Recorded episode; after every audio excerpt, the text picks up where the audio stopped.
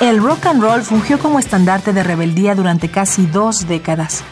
Mientras que en la primera fue una incursión agresiva a la costumbre musical, en los años 60 transmitía las voces que exigían paz y hermandad en el mundo. Antes de que una nueva rebeldía, ahora de carácter sexual, apelara a la música en la década de los 80, está ese suave puente de 10 años donde los intérpretes optaban por velar las melodías en una especie de optimismo constante. La música pop, que existía desde finales de los 50, comenzó a ganar terreno y a hibridarse con otros géneros. El groove y la música disco sonaban oscilando de Heart of Glass a Le Freak, de Stairway to Heaven a Dancing Queen. Donna Summer, Mungo Jerry, Queen, Steelers Wheel, ABBA, Voulez-Vous, The Eagles.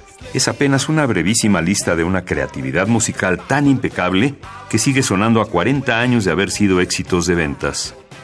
En esta misma década, en medio de este caldo estilístico, una banda de rock se adscribió al mismo sueño musical y se mantuvo en él aunque les costara una década entera obtener el ansiado reconocimiento comercial.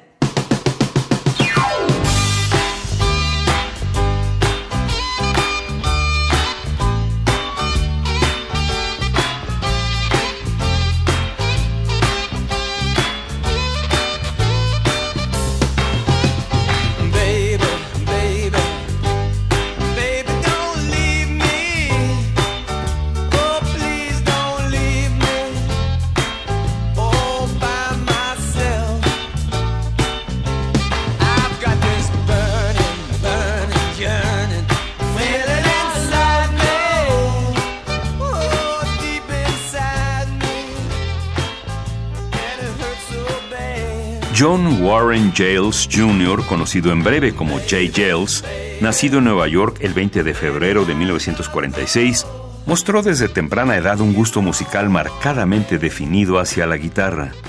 A mediados de los años 60, Jay Jales decidió conformar un trío musical que compartiera una visión de la música similar a la suya, que partía de las interpretaciones de Benny Goodman, Duke Ellington y Louis Armstrong. Los primeros en unirse al proyecto de Jay Jales fueron Danny Klein, conocido como el bajista Dr. Funk, y Richard Salvitz, quien no llegaría a la siguiente etapa del trío, que en un principio se dedicaba a interpretar blues. Pero en 1967 la banda de Boston se conformó en el sonido que le daría su madurez musical, principalmente por la guitarra de Jay Jales y la voz de Peter Wolf. La banda dejó el soul y el rhythm and blues al encontrar en el pop rock su ambiente ideal a partir del disco Freeze Frame. Era su intento discográfico número 12. En 1985, después de algunas fricciones internas, la J. Jales Band se separó sin intentos de retomar el proyecto. Cada músico tomó su camino por separado. Jay Jales dejó la guitarra por algunos años para dedicarse a la restauración de autos. En 1992 produjo un álbum de su antiguo amigo y bajista Danny Klein y el gusano musical regresó a él por lo que formó la banda Blues Time con su anterior compañero de banda Magic Dick en la trompeta y la armónica.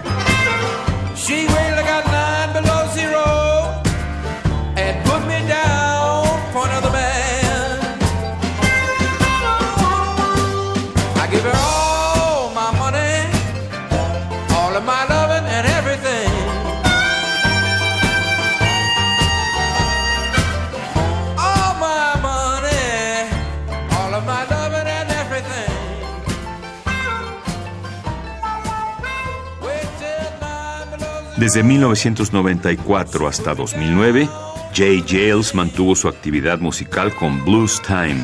De sus últimos ocho años de vida se sabe poco, Pero la policía reportó tras los primeros análisis que el guitarrista Jay Jales, hallado sin vida el 11 de abril de 2017, en su casa de Massachusetts murió de causas naturales. Músicos que el tiempo no borra. Indeleble. Indeleble.